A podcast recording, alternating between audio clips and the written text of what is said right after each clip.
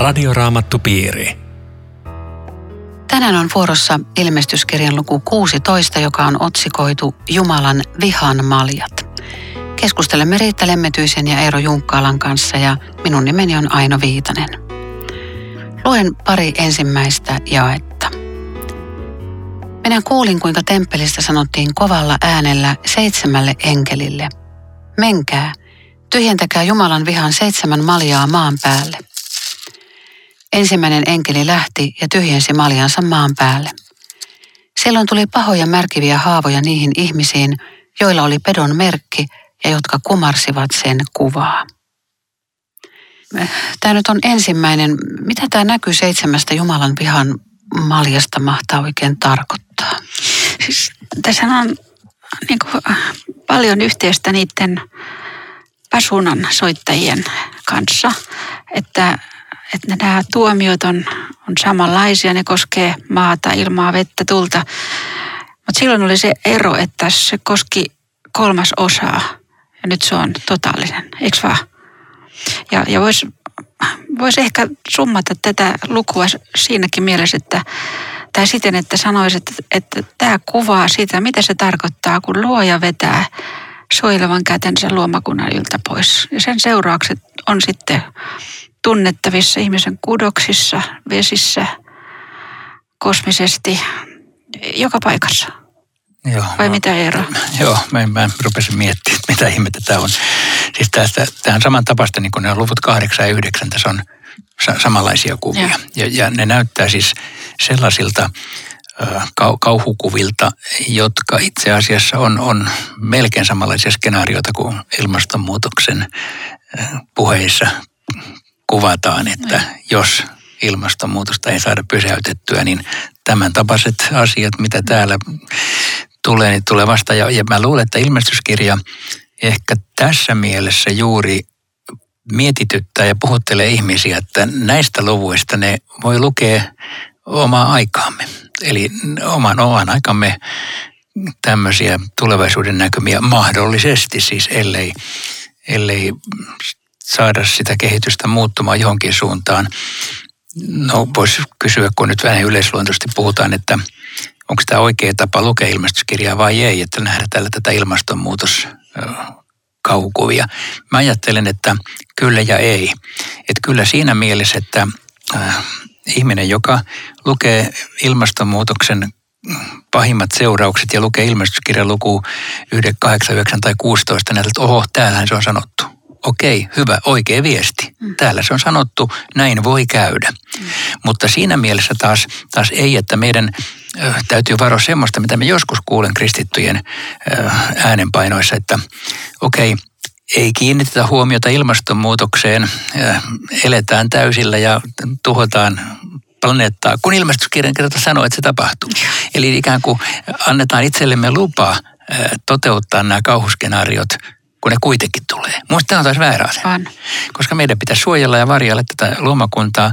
Ja mehän emme tiedä, että, että tuleeko tämä nyt joskus puhuttiin, että jotain tapahtuu 60 vuotta ja 100 vuotta tämmöistä, mutta voi se olla, että se on 500 vuotta. Voi se olla, että ihmiskunta keksii vielä hyvät lääkkeet, mutta sitten joskus mm. 10 tai 100 sukupolven päästä tulee uudestaan vastaan. Mä vaan näin mm. sanon, että voi olla, jolloin meidän ei tarvitse niin väärällä tavalla ajatella, että nyt me ollaan tuossa jakeessa ja kohta me ollaan tuossa seuraavassa.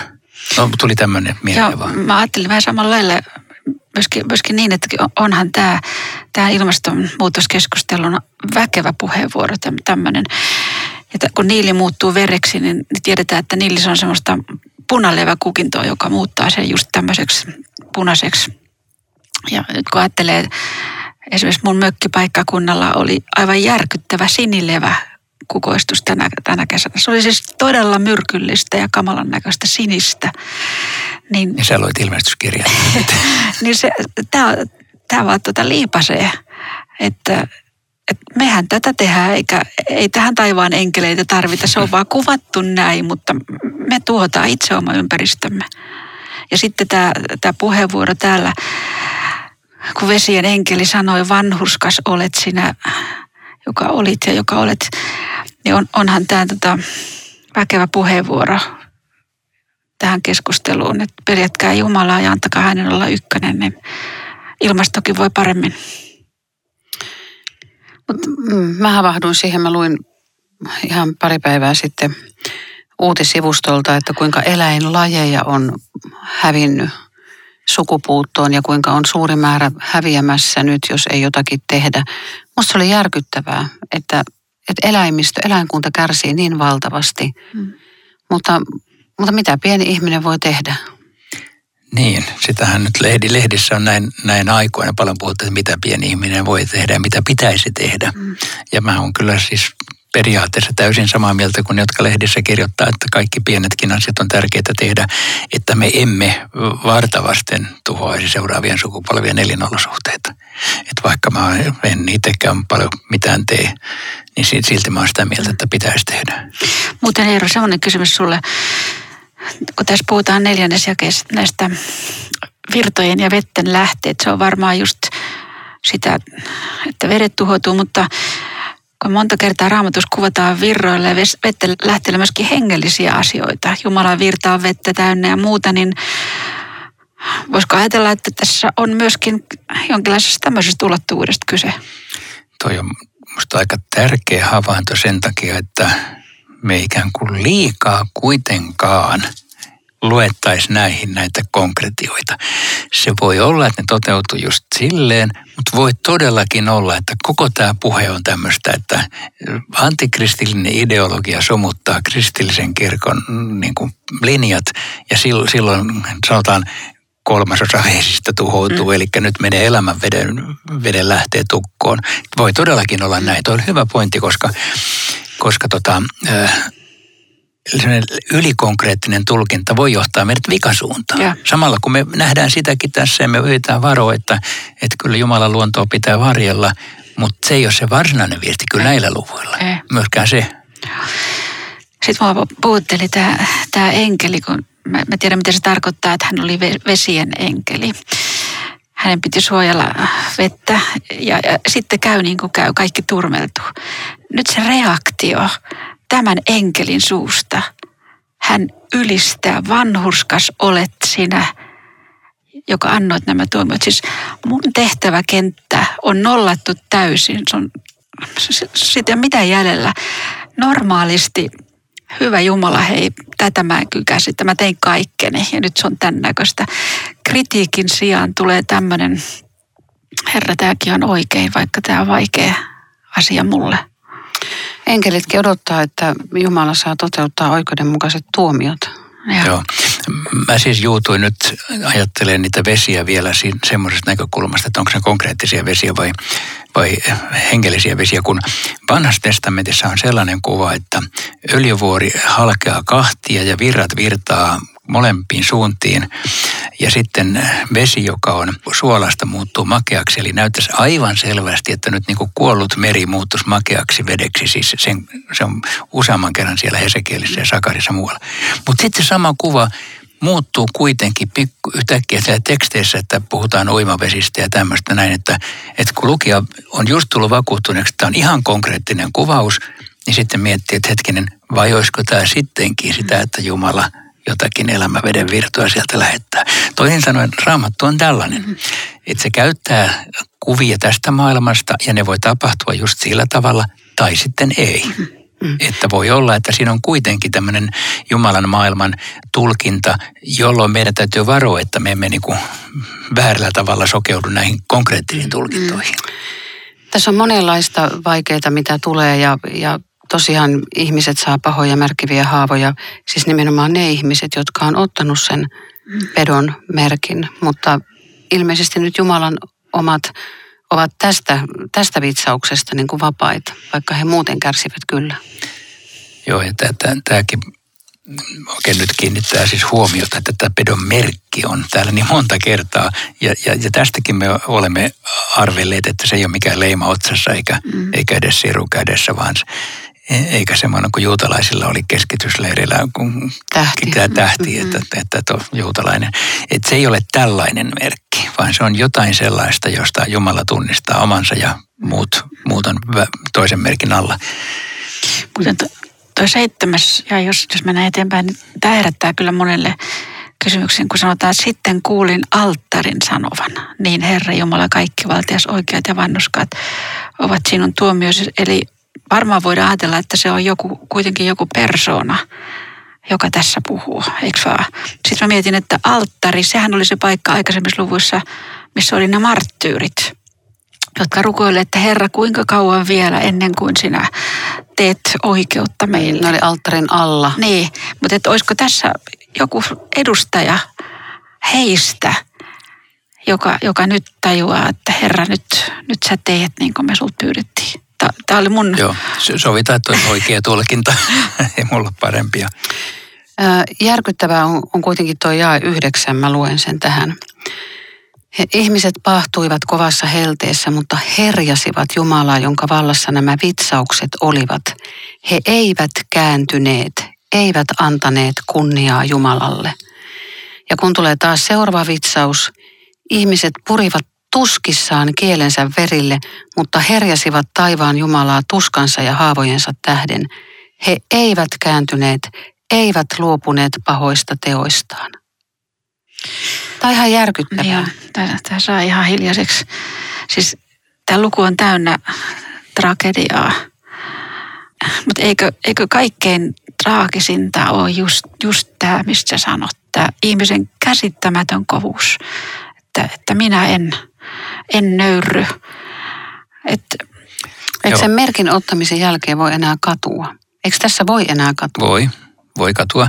Ja siis mä, mä ajattelen vielä näin, siis ikään kuin mä yritän mennä rivien väliltä lukemaan sillä tavalla, että, että ihmiset eivät kääntyneet, ei tarkoita, että kukaan ei kääntynyt, ja. vaan tarkoittaa, että monet tai useimmat eivät kääntyneet, mutta varmaan joku kääntyi. Siis sellaista aikaa ei tule, että kukaan ei kääntyisi. Mm, ei Jumala paha yhtäkkiä stoppia kääntymiselle. Kyllä, kyllä sitä tapahtuu aina, mutta tämä on tämmöinen yleisluontoinen. Vähän niin kuin vanhassa testamentissa että Israelin kansa rupesi palvelemaan baaleja. No ei jokainen ruvennut, se on ihan varma, että jokainen on ruvennut. Mutta, mutta niin moni rupesi, että tuli tällainen tuomio.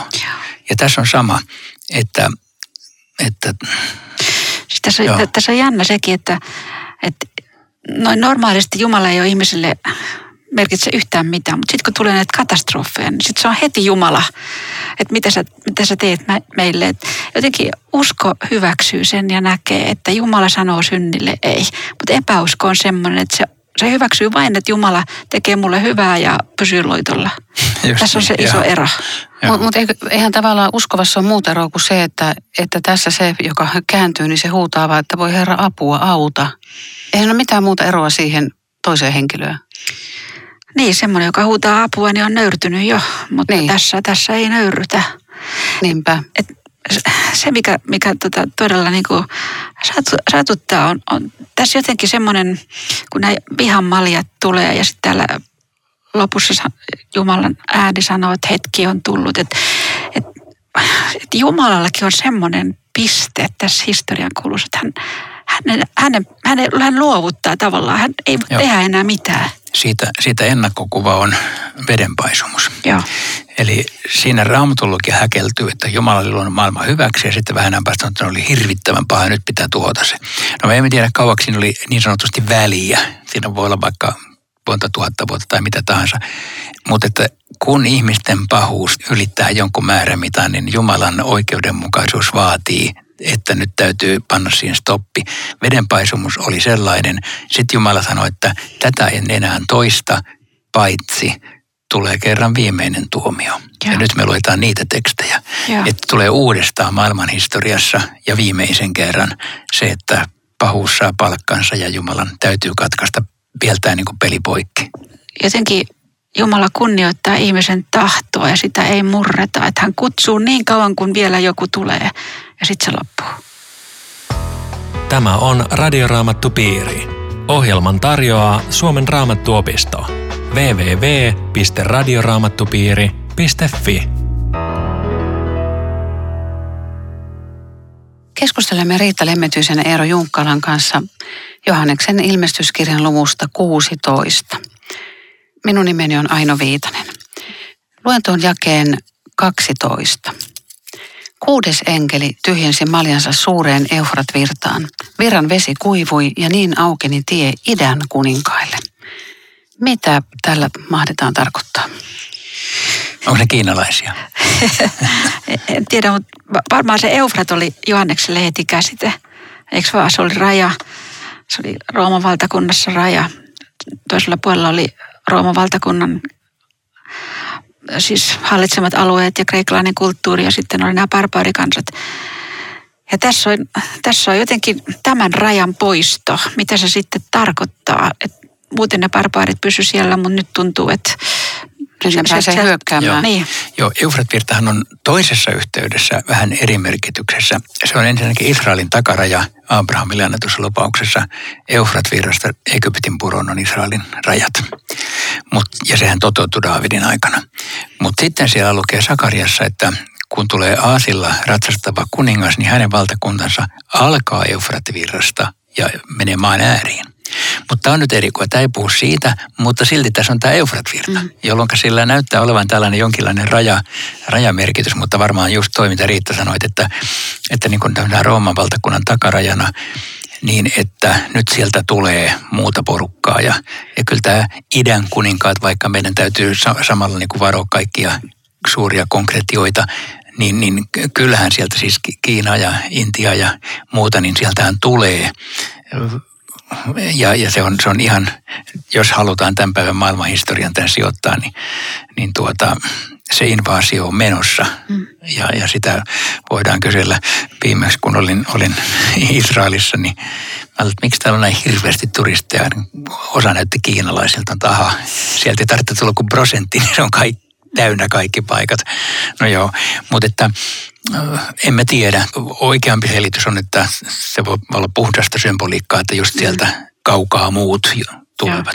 Mm. Tässä, tässä voi varmaan kaikessa sanoa, että se, joka elää joskus tiettyä maailman historian aikaa, ymmärtää tämänkin luvun paremmin kuin me. Mm. Mutta, mutta valtava liikekannalle panohan tässä on tekeillä. Siis nyt on tämä raja poistunut ja sitten tämä paha kolmi, miten sanotaan, kolmen liitto lähtee vallottamaan kaiken maailman hallitsijoita ja, ja saadakseen vielä tämmöisen ison valtakeskittymän Jumalaa vastaan. Ja sitten silloin ei tiedetty mitään joukkotieteellisvälineistä, mutta tässä on kyllä hieno kuva propagandasta. Väärän profeetan suusta lähti kolme saastaista henkeä, jotka olivat sammakon näköisiä. Siis hy- hyvin kuvattu. Päästään sammakoita. Joo. Hy- hyvin kuvattu ja, ja mitä tämmöinen koaliitio maailmassa aikaiseksi, niin etätte kun ajatella Hitlerin kolmatta valtakuntaa, että se, se on väkevä tekijä sitten, kun on tarpeeksi näitä, näitä Joo. henkiä ja, liitossa. Jakeessa 13 on tällainen pahan kolminaisuus. Lohikäärme, peto ja väärä profeetta. Lu, luetko erot on 13 ja 14? Joo, joo. Minä näin kuinka lohikäärmeen suusta pedon suusta ja väärän profeetan suusta lähti kolme saastaista henkeä, jotka olivat sammakon näköisiä. Ne ovat pahoja henkiä, jotka tekevät ihmeitä, ja ne lähtivät kokoamaan maanpiirin kaikki kuninkaat taisteluun, joka käydään Jumalan kaikkivaltiaan suurena päivänä. Nyt on jakeen 14 mukaan ihmeet on suuressa osassa eksytystä. Mutta miten ihmeisiin teidän mielestä tulisi ylipäänsä suhtautua? Joo, tämä on sama ilmiö, joka sanottiin jo luvussa 13 tästä Karitsan sarvisesta pedosta, että se tekee suuria ihmeitä, jolloin on täällä se todettu, että, että ihmeet sinänsä eivät vielä kerro Jumalan toiminnasta, vaikka Jumalakin toki tekee ihmeitä ja ihmeellisiä asioita. Mutta että ihmeisiin tuijottamalla emme välttämättä tiedä, mistä lähteestä ne tulee. Mm. Nämä oli selkeästi sumutusihmeitä, jolla, jolla saadaan kyllä ihmisiä vaikutetuksi. Eli joku tämmöinen tapahtuma on, mitä tämä sitten käytännössä Niin, että kaikki kuninkaat taistelun jälleen tämä on sama kuin 13. luvussa kaikki maan asukkaat kumartavat. Ja että siinä näyttäisi olevan siis sellainen, että tämmöinen antikristillinen henkilö tai ideologia tai systeemi saa hallintaansa maailman eri järjestelmät. Et jos, jos ajattelee näin konkreettisesti, niin, niin idän ja lännen ja niin sanotun kolmannen maailman raja häipyy ja joku sanoo, että nyt on pakka niin sekaisin, että antakaa mulle avaimet, niin mä hoidan tämän jutun. Ja, ja kyllähän maailman menossa välillä on elkeitä siihen, että ikään kuin tällaista messiasta odotettaisiin. Mm, se, se, ei, se ei ole Trump eikä Putin tällä hetkellä, joka siihen pystyisi, mutta joku, joka mm. sitten sanoo, että hetkinen, te, tehän herrat olette, tehän puhutte vain omia satujanne, mm. mutta mulla tulee täältä tämmöinen, te olette totuuden jälkeistä aikaa, nyt tulee totuus. Joo. Ja sitten aika jännä, että tämä koko homma keskeytyy, koska Jeesus ottaa puheenvuoron. Minä tulen kuin varassa autuassa, joka valvoo ja pitää huolta vaatteistaan, että joutuisi häpeään kulkemaan alasti kaikkien nähden. Hmm. Eli kun ilmestyskirjaa ne, jotka on sitä paljon tutkinut, niin siinä on se vaara, että, että tämmöinen ihminen alkaa sanoa, että joku tätä ei ole vielä tapahtunut, eikä tätä, niin ei se Jeesus vielä tule ja näin. Tai sitten toisinpäin, koska näin näin paljon tapahtunut, niin nyt se tulee. Mutta mut kaikille näille tulee täältä varoitus, että älä luule tietävässä. Se on joka tapauksessa äkki arvaamatta ohi sun laskelmien. Toi on hyvä, tosi hyvä. Ja tosiaankin se on täällä, täällä välissä. Ikään kuin välihuomatta, sori vaan. Muistakaa tämä. Muuten tästä voi sen sanoa, että, että tuohon aikaan niin tuolla päin maailmaa nukuttiin alasti. Ja sen takia tässä, jos esimerkiksi sotilas laittoi vaatteensa jonnekin eikä muistanut aamulla, missä ne on, ja sitten tulee yöllä hälytys, niin saattoi olla just tämmöinen tilanne, että joutuu kulkemaan alasti kaikkien nähden. Mutta tässä se tietenkin tarkoittaa sitä, että pelastuksen vaatteella yksin Jumala voidaan kohdata. Hmm. Miten kristitty valvoo ja pitää huolen vaatteistaan? Uskomalla joka päivä Jeesukseen ja, ja pitämällä huolen siitä, että hoitaa uskon suhdetta Jumalaan. Niin mm. siinä, siinä ei mitään erityistempuja tarvita eikä mitään semmoista ylimääräistä viritystä, vaan että... Miten, miten suhdetta Jumalaan hoidetaan? Ennen kaikkea varmaan sillä, että joka päivä on asia hänelle. Että hän on niin kuin Noas sanottiin kauniisti, että Noa vaelsi Jumalan yhteydessä. Tämä sopisi jokaisen kristityn elämään oma nimi siihen ja, ja joka päivä tämän Jumalan kanssa matkaan. Niin. Ja, ja käytännössä menee sinne, missä Jumalan seurakunta kokoontuu. Se on tosi tärkeää olla, olla yhteydessä, koska siellä Jumala meitä hoitaa siis ja. sana ja sakramenttien kautta. Mutta jos joku vierastaa kirkkoa ja seurakuntaa ja siellä on liberaaleja pappeja ja muuta. Että eikö se riitä, että uskoo yksin siellä kotona omassa rauhassansa? No, että, nippanappa riittää, hyvin nippanappa Että tarviiko, tarviiko sitä kirkkoa tähän nyt sotkea Tar, joka tarvii, paikkaan? Tarvii jonkun uskovien yhteisön, kaikki tarvii. Mm. Joo, olkoon sitten vaikka naapuri, jonka kanssa yhdessä rukoillaan, se on se pienpiirin minimi. Siis sanaa ja sakramentteja. Joo, monet tarvitaan. Pitää, pitää elämässä olla Joo. ilman muuta. M- mitä sakramentteja? Ehtoollista tietenkin ja totta Joo. kai kristillinen kaste liittyy myöskin uskoon. Nyt me muuten meidätään saada aika kuluu niin, ettei me mennä Harmagedonin niin, taisteluun ollenkaan. Sehän no niin, on Jehoville erittäin tärkeä asia. Tämä olisi oikeastaan ollut hyvä, jos unohdettu. no mutta jakeessa 16. Henget kokosivat kuninkaat paikkaan, jonka nimi on hebreaksi Harmagedon. Nyt elokuvateollisuus mässäilee tällä aiheella, mutta mitä se todella on? Sepä ei ole helppo ratkaista. Sehän sana tarkoittaa Megidon vuori, koska Megiddo on se loppuosa ja Har on vuori. Mutta semmoista Megidon vuorta ei ole olemassakaan. Äh, Megidon-niminen kaupunki on, se on Israelin laakson reunalla, mutta ei se mikään vuori ole. Ja sen takia, että se sattuu sijaitsemaan siinä, niin hyvin yleisesti sanotaan, että se Israelin laakso, jonka Megiddo niin kun avautuu, olisi Harmagedonin laakso. Mutta raamatussa ei ole kertaakaan puhuttu Harmagedonin laaksostakaan, joten tässä on, jo heti jonkin verran mielikuvitus lisännyt tätä. Ja tätä on siis todellakin monien mielestä ilmestyskirjan tärkein asia, vaikka se on vain ohimennen kertaalleen sanottu ja hyvin vaikea sanoa, mitä se tarkoittaa. Raamatun tulkinnassa usein tämä liitetään Hesekielin kirjan kuvauksiin Gogin sodasta, jossa kyllä on laaksokin – siellä on laakso, jonne kootaan valtavat joukot, jossa tapahtuu hirvittävä taistelu. Ja, ja tavallaan se sopii tähän kuvaan, että näillä on, on yhteys keskenänsä. Mutta onko tässä kyse kansojen taistelusta, että jotkut tulevat sitten Israelin kimppuun jostain ja sitten ne tuhoutuvat siellä, niin mä olisin aika skeptinen sanomaan, sanomaan että kyllä on. Voi olla, mutta voi olla, että ei ole. Mm. Voi olla, että tämä yhtä lailla kuin ilmestyskirja muutenkin on niin vahvaa tällaista symbolista kuvausta, että se, se kuvaisi jotakin muuta hyvän ja pahan välistä yhteenottoa. Mutta hei, mitäs mieltä te olette? Eero, tuo tyydyttää minua täysin ja mä uskon, että kuulijatkin sanoisivat, että ei kaikki sano. se, se on just näin, että tämä on oikeastaan niin yksi pieni välietappi tässä, tässä draamassa, joka täällä vyöryy. Että, että en mä tiedä, kannattaako tässä nyt enempää. Hmm.